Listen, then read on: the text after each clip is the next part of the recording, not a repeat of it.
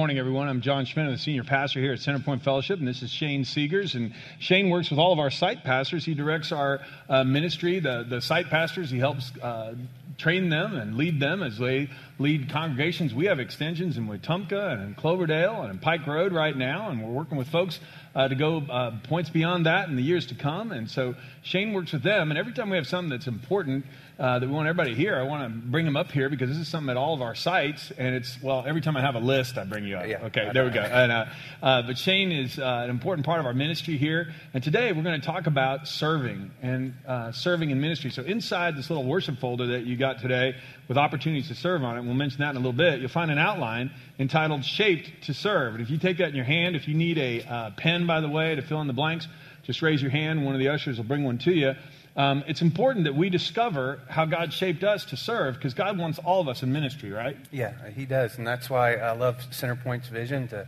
continue to start uh, sites all around because we need as many people as we can to fulfill God's uh, commission on us. And ministry is simple it's just meeting needs. And there's needs all around us there's physical needs, spiritual needs, emotional needs, financial needs. And um, and when you start thinking about all the needs that are around us and you start to realize, wow, how many people is it going to take to meet these needs? It's kind of clear. It's going to take every single one of us to accomplish the ministry that God's put before us. And so what's great is from the very beginning at Centerpoint, we didn't want this to be that the people who are serving, people doing ministry, are just the professionals or people with seminary degrees, that all of us could play. And so today, we're going to talk about how God has shaped all of us for service. Would you pray for us, please? Yeah. Father, I want to thank you so much uh, that we have an opportunity to first gather and to worship you because of what your Son has done for us. Dying on the cross, we can know you and have a relationship. And that changes everything about us. It makes us new. And God, then with the, the newness of life, you, you give us your spirit. You give us a new mission, a new purpose to be a part of what you've always wanted uh, this world to be. And God, we have an opportunity to serve, to join you. How, how you've always created us to be. And so, God, I pray that you would speak to us today. And God, this would not just be information, but this would be an invitation, a call to be about your, your purpose in this world. That we'd hear this as an opportunity to serve and to realize how uh, that's not just for a few, that's for every single one of us. So, God, would you speak clearly to us today that we might get involved in this great call you have on us? In Jesus' name, amen. Amen. We're going to jump right in. On the front uh, page of your outline, you'll see this that God expects us to serve. I want to build the case for that with five uh, references from Scripture and a brief heading for each one. First of all, you and I were created to serve God. We were. We were created to serve God. Front page of the Bible, Genesis 1. God created human beings in his own image. In the image of God, he created them, male and female, he created them. Then God blessed them and said, Be fruitful and multiply, fill the earth and govern it reign over the fish of the sea, the birds of the sky, all the animals that scurry along the ground. In Genesis 2, we find out that God placed Adam and Eve in the Garden of Eden to tend and care for it. Not just to walk around, but to tend and care for it. From the very beginning, God created human beings to work and to serve. He has things for us to do. That's why He's given us creative minds of our own, and He's given us the desire to achieve and accomplish things. And all of us know what it's like to have a good day's work where you put your best energies into something, you cranked out a good report, you had a great day tending a garden that you love to tend, you had a hard day's work, but it was a satisfying day. It wasn't to prove anything to anybody, it wasn't to make yourself a big shot, it was just to fulfill what God gave you to do. And it was rich and satisfying. You go, I loved it today. That's what God wants us to experience all the time. But we don't because of sin. And that brings us to point B. Not only were we created to serve God, but we were saved to serve God. See, when sin entered the world, when Adam and Eve sinned, and they were booted out of the Garden of Eden and out of God's presence, well, it's because we put our own sinful nature ahead of what God wanted us to do. And so instead of working to please God, we started working for ourselves. And that's where all the twisted ideas of hoarding up wealth and of seeking power and trying to dominate others came from. And when we come to Christ, we acknowledge that, hey, it doesn't, there's no satisfaction in just having lots of money or having lots of power or just being a big shot or other things like this. That isn't good at all. And we come to Christ, we go, we're saying, God, I've been leading my, living my life my own way. Please forgive me and put me on the right path. To get saved doesn't mean just saved from hell saved from sin and from stupid thinking and from wrong thinking about what, even what we were created for.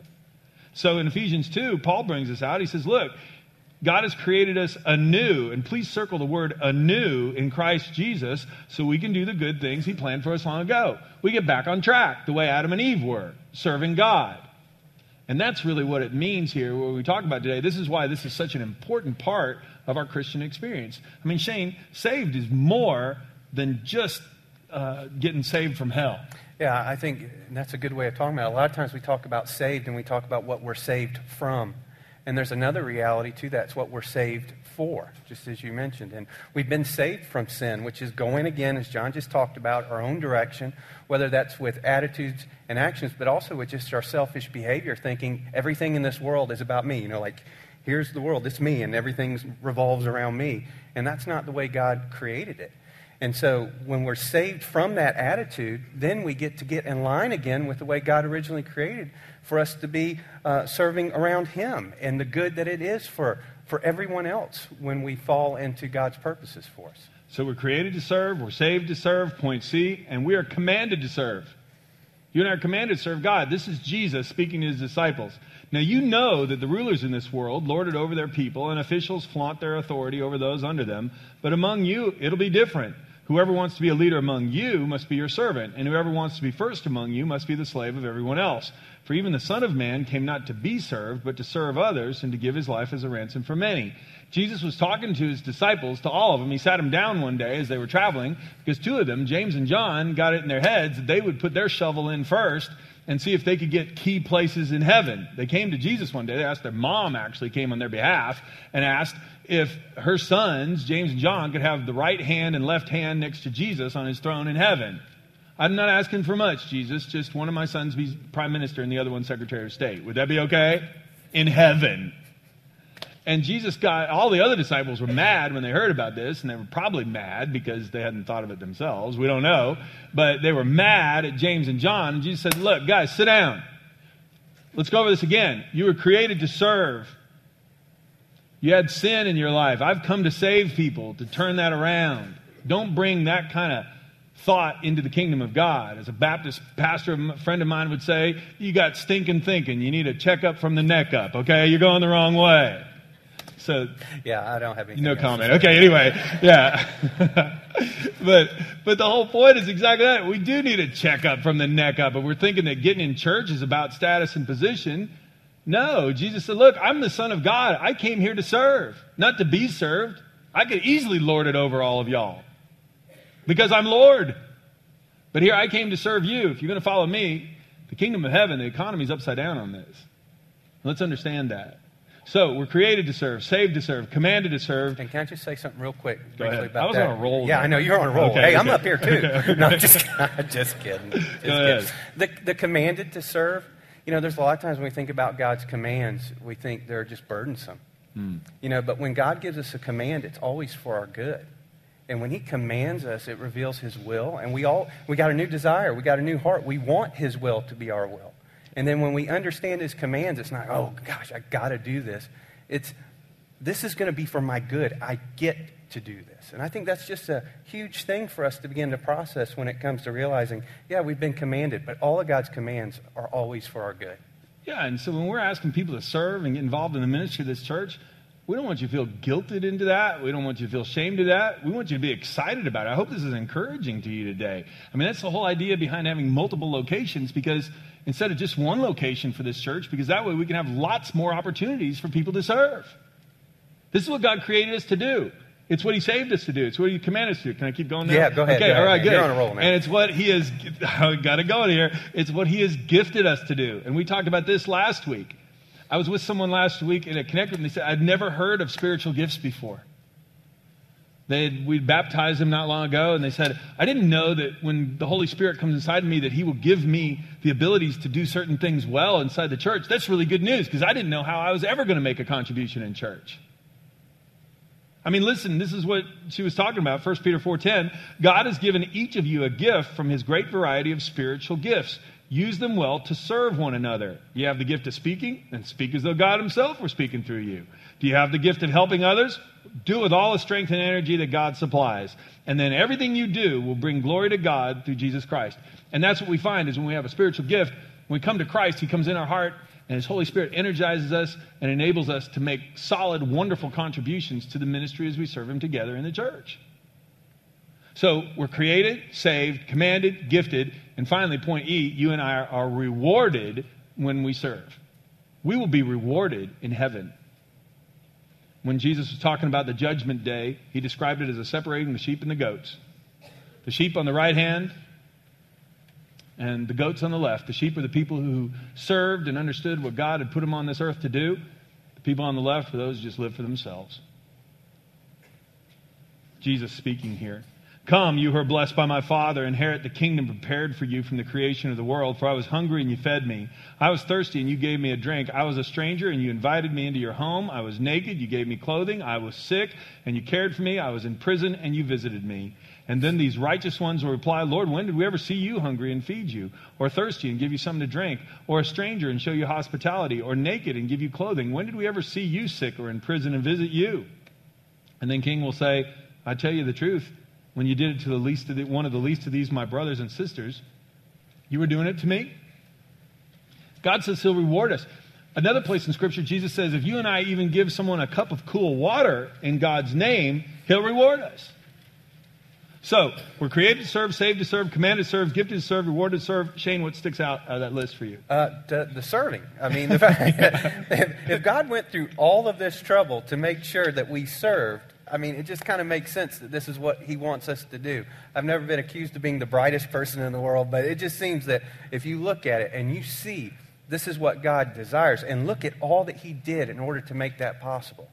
He's not trying to frustrate us by going, Oh, I'm going to ask them to do something they'll never be able to do.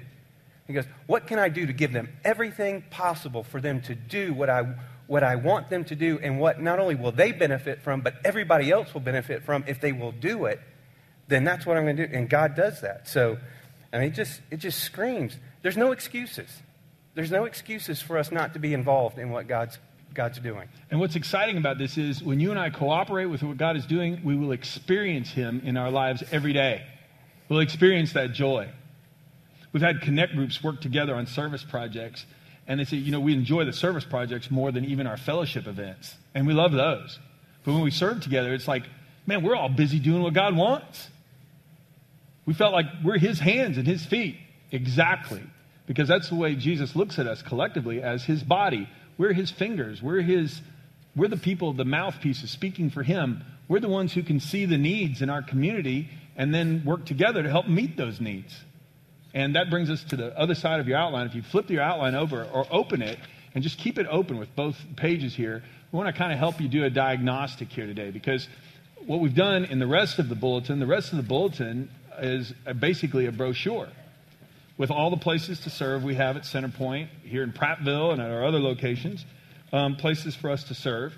But we'd like for each of you, before you start looking at opportunities and places to serve, to evaluate well, where might God use you? And that's where this little acronym behind, behind us, the SHAPE acronym, it comes from uh, the Purpose Driven Life by Rick Warren. He was the first person I saw. He, he may have gotten it from somebody else, I don't know, but he was the one who made it popular. Um, but it helps us kind of see how God has shaped us.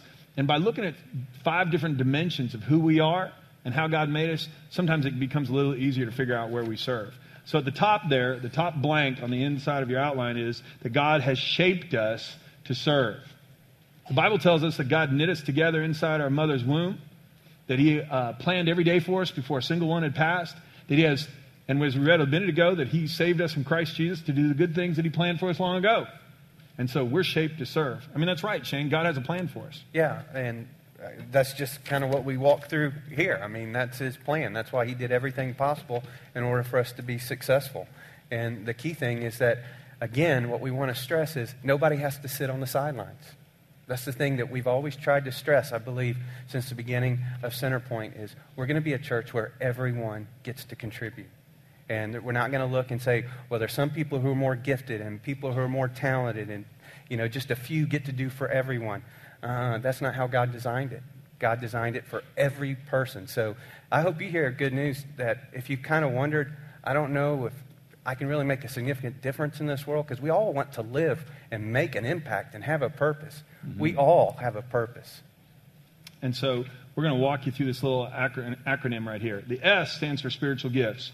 If you weren't with us last week, we spent the whole message just on this one point.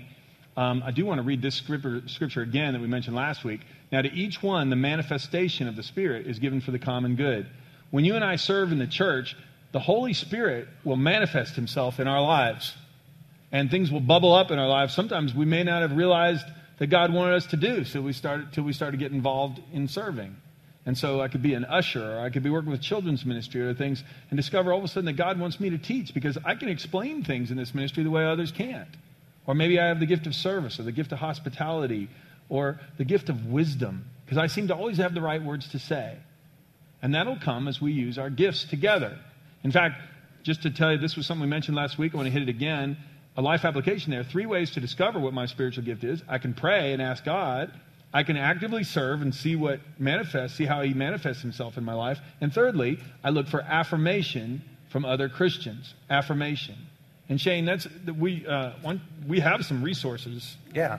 go Uh, on the back of the bulletin, you can see that you can go to our website and you can uh, do a spiritual gifts inventory. Because the good thing is you're all in the gifted program. And I just kind of, I kind of laugh. I was tested three times in elementary school, you know, for that gifted program. You know, that's a blow to your self-esteem. You keep, keep getting tested and keep not making it. Yeah. But finally, I made the gifted program. And uh, all of us have that. God has given us a spiritual gift. And so you can, a lot of us don't know what our spiritual gifts are, but can I just say a couple things about that? One, you don't have to know what your spiritual gift is before you serve. Uh, the greatest way to discover your spiritual gift is to serve. Now, again, we're giving you an opportunity to go take a, a, a diagnostic a, online, to, an inventory, so you can kind of get an idea of what your spiritual gift is.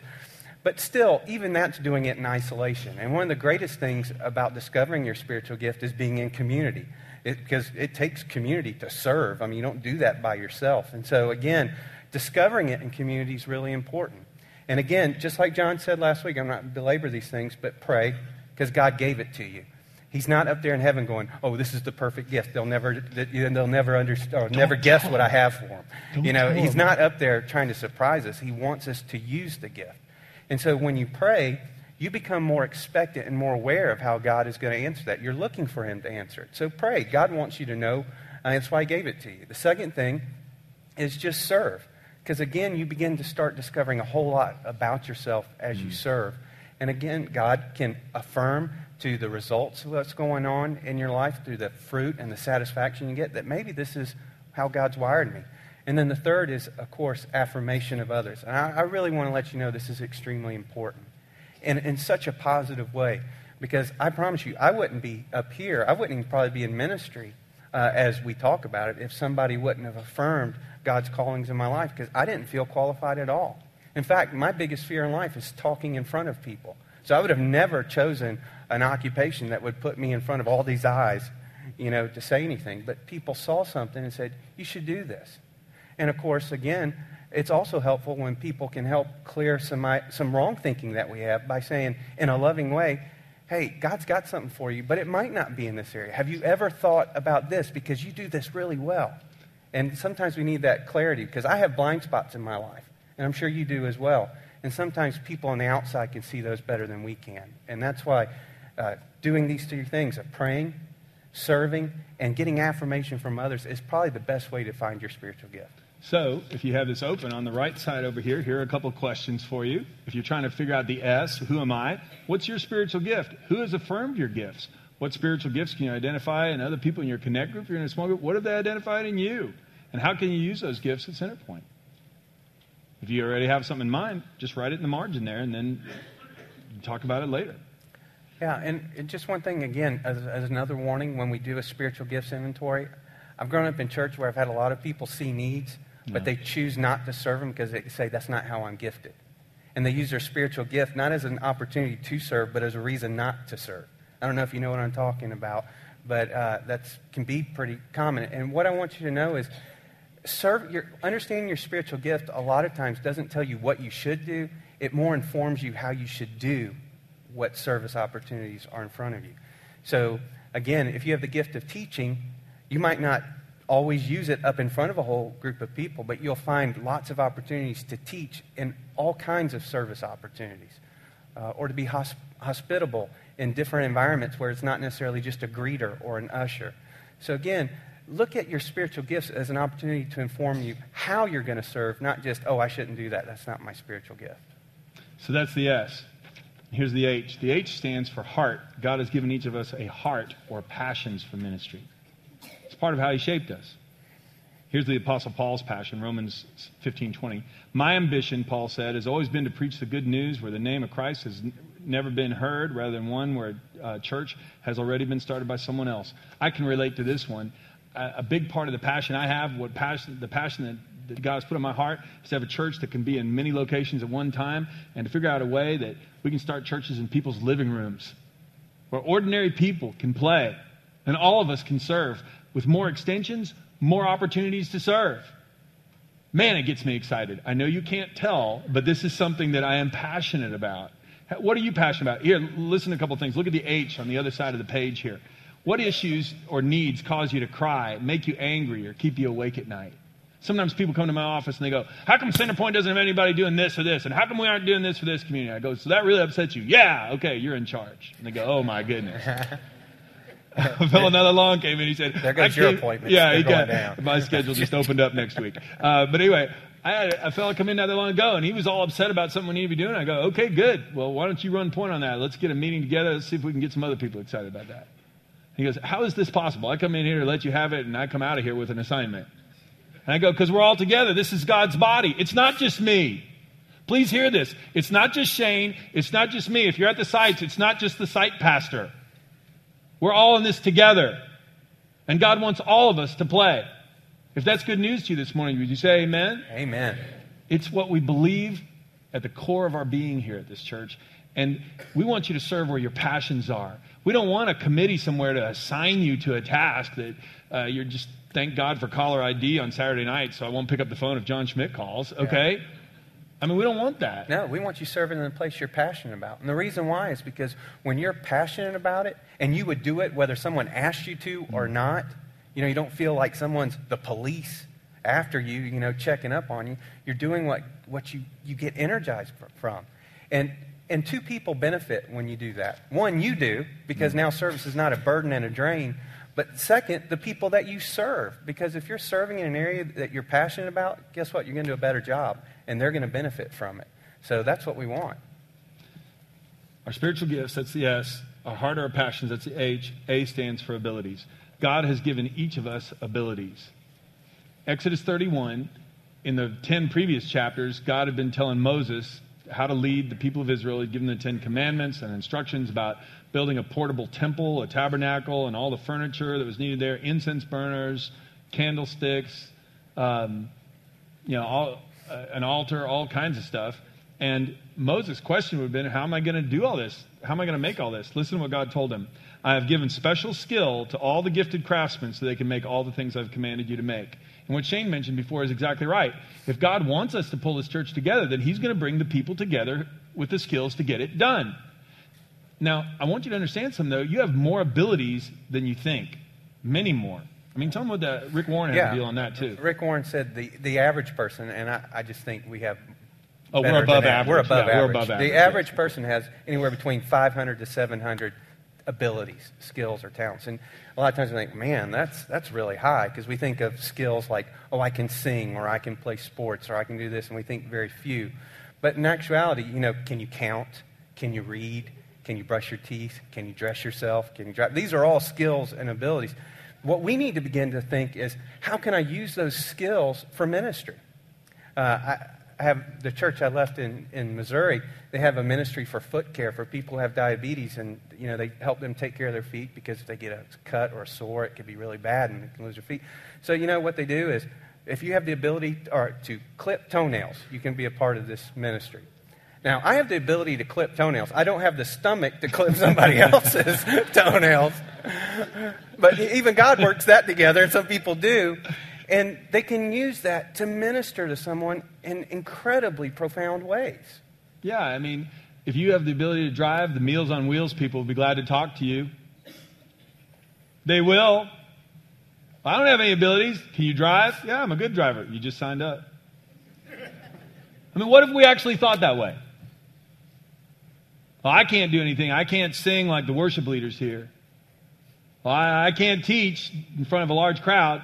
Nobody saying everybody has to do that. What we're saying is, can we use the skills and abilities God has given us? Look under the A on the right side there. What skills or abilities do you possess? In which of these areas do you excel? What are your hobbies? What's your current job or profession? Why'd you choose it? What's your dream job? And what would make you qualified to hold that position?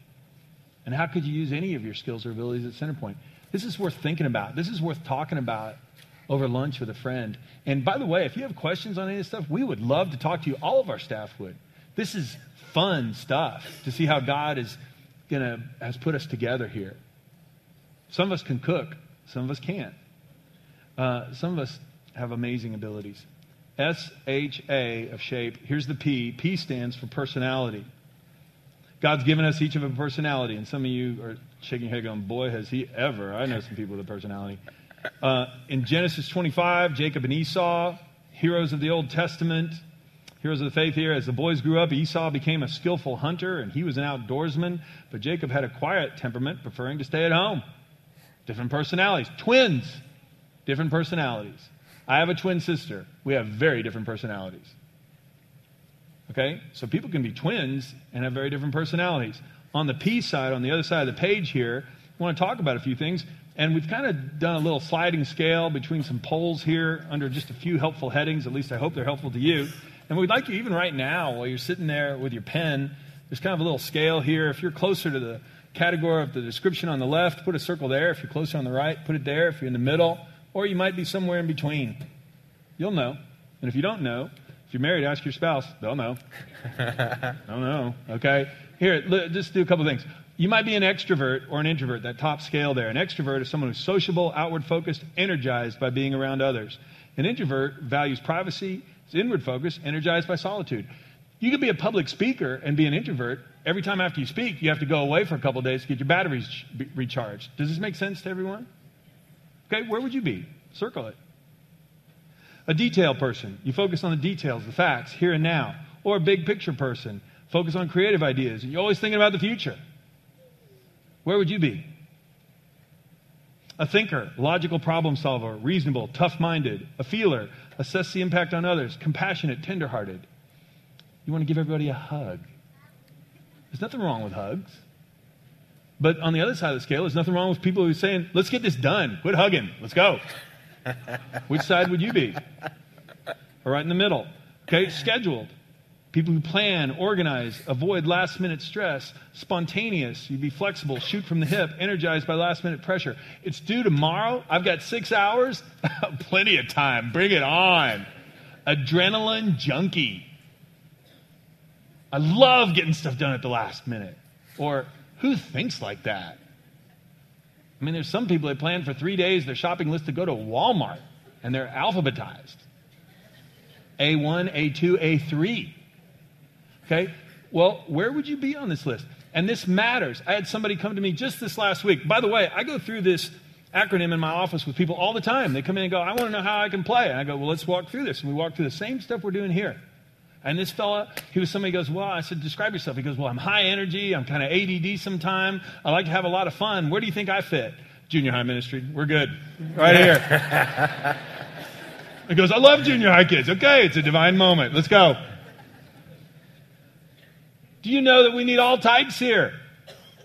And what's exciting is you and I can figure this out together. And so God can use all kinds of personalities, all kinds of skills and abilities and then the last one, the E, God has given us life changing experiences. He has. And Shane, I'm really going to want you to comment on this one. 2 Corinthians 1 4, the Apostle Paul says, He comforts us, speaking of God here, God comforts us in all of our troubles so that we can comfort others. When they are troubled, we'll be able to give them the same comfort that God has given us. That's true, isn't it? Yeah, because again, you know, our experiences help us. You have educational experiences, you have work experiences, you've had past ministry experiences, maybe you went on mission trips, things like that. But one of the most profound experiences that really shape you are your painful experiences. And, to, and what I, I want you to hear is Paul just wrote about that, just saying that God gives us grace to comfort us through our times of trouble so that when we encounter someone else who's going through that same experience, you can minister to them out of the same grace that God gave you. And I want you to know a couple things. One, uh, a lot of times we're really ashamed or embarrassed about our painful experiences because they can be something that was really hurtful that was done to us. And sometimes they're things that we've done to ourselves. And we don't want people to know that because we're afraid, well, what would they think of me if they know that I've been through this? I want you to know there's a lot of people who are experiencing the same things that you've walked through. And the person who's best equipped to minister to them is someone who's already walked that path before. And I, I want you to know my heart and John's heart and everybody who's a part of this church, our desire is this to be a place to, to one, to encourage you to know that you're forgiven and God redeems you and He redeems your broken past to use it for His good. And if someone ever shames you or says uh, something about that, they've misunderstood what God is trying to do. And so I want this to be freeing that you might think I'm the only person this has happened to. That's not the case. And God can use you to impact people in a way that we can never imagine because we've never walked that path, but you have. And let God now take that pain and bring glory to Himself by how He's restored you and helped you um, help someone else through that. The very best person to help a person who's a drunk is somebody whom God has given victory over alcoholism. The very best person to help a woman in a crisis pregnancy is a woman who went through that years ago herself. If you and I will allow God to use our good experiences as well as our painful ones, both my parents, I've lost both of them in the last few years. I'm much better at ministering to people as they're going through the grief of losing their parents now. I still remember all the things I read in seminary. The experience has made me has sharpened me in ways I never would have imagined. Same for you. Same for you. We're all in this together. So, we want you to serve how God has shaped you. We're not going to force you to do this. Well, for you at Pike Road, Don Darling might tell you where you need to serve, if you know Don. If you have two hands, he'll call you to yeah, use them. That's right.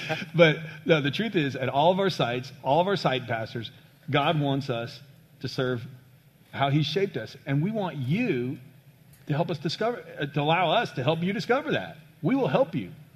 So inside this, um, and Mark, why don't you come up while I'm talking here? Um, inside this inside your bulletin, there are lots of places to serve. There's a little tear off tab. We'd love for you to fill this out. You could drop it off on your way out of worship today if you're ready for that. You can drop it off any time. We want every single person here to find a place to serve. If you have questions or need help, we'll be glad to talk to you about it. I want you to meet uh, one of the folks who's answered a call to ministry in our church. This is Mark Sloan. And Mark, what are you going to be doing at, with Centerpoint? Uh, I'm going to be the director of military ministries here at Centerpoint. Um, my wife and I have had an opportunity to serve for uh, 20 plus years in the Air Force and in various churches around the world. And so when he talks about getting involved, again, the spiritual gifts is one thing, but getting involved starting. Shane had an analogy they used during the first service. He started about a car. Yeah. And when it's apart, it's very hard to steer the car. But when it's moving, it's a little easier to steer the car. So that's what it is. It's talking about just jumping in and getting engaged. And so um, some of the experiences there, obviously you had a career in the military. But then on top of that, you got involved with some military ministry while you were in the military, right? I did, yeah. Campus Crusade for Christ, many of you know about that ministry, but they also have what's called a military ministry. In that military ministry, uh, my wife and I were uh, invited to join that, that ministry about 14, 13, 14 years ago. And so we've served with them. I told John about a story.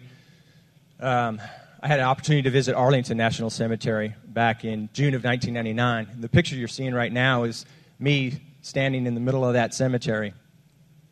And in every direction, you can see headstones as far as the eye could see. And at that point, just a thought came to my mind. And the question I asked God was, Lord, how many knew you? How many came to you before they died serving our country? And so I think he started this in me many years ago. Uh, but now we've got an opportunity to serve thousands and thousands of military members here uh, permanent party, retirees, guard, reserve, active duty, students at the school. Yeah, I mean, it's, you got to understand when God called this church into being five years ago here in the river region, well, we're right next to uh, an enormous military base, just a few miles as the crow flies. And there are all kinds of people with all kinds of needs. Military folks have financial needs, marital needs. They come back from deployment and everything's changed while they've been gone. All kinds of stresses. They have to relocate over and over again. And what if we could help them? And that's something that God put on your heart. He gave you the experience with that in ministry, and then He also gave you a heart and a passion for this. And so this is how, how God has shaped you. Certainly has. And, and, and I would say if when John was going through the heart issues there. If the military came to your mind, I, I want to talk to you afterwards. I'll be right outside. Please come see me. And if you are a spouse of a deployed member now, I need to speak to you. I want to know how better how we can serve you better Yeah, while they're gone. And at each of our sites, Mark will be at the sites over the next few weeks too. We got military folks involved in each one of them, and we'd love to know how we can work together. So, um, if you have a concern, a passion for that, you're willing to help under the personality side, if you circled the word flexible, we need that one because we're just starting on this, right, Mark? We're trying to figure it out as we go along. That's right. And so we'd love that. But we want you to serve where God has called you. Do you have a passion for kids? Good. We need people who have passions for kids. Do you have a passion for technical stuff? Great. You want to help get more people baptized? Well, we'd love for you to be involved in that. Wherever God, however God has shaped you, we want you to serve because God wants all of us to play. Would you pray with me, please? Lord, I thank you that you created us to serve and you called us to serve. You shaped us to serve. And you'll reward us when we do serve, both with satisfaction and peace in this life and eternal rewards in the next. And I pray, Lord, that we'll serve. I pray that you would help us serve according to where you want us to be. Lord, I pray that we would not do so out of pressure or out of guilt, but out of a joy and out of discovery. God, I pray that you would stretch us and pull us into things that you want us to do that would bring us more joy than we could ever imagine. In just a moment of silence right now, if you're willing for the Lord to use you, would you just pray right now and say, God, I want you to use me? Would you show me where you want me to serve? I want to play.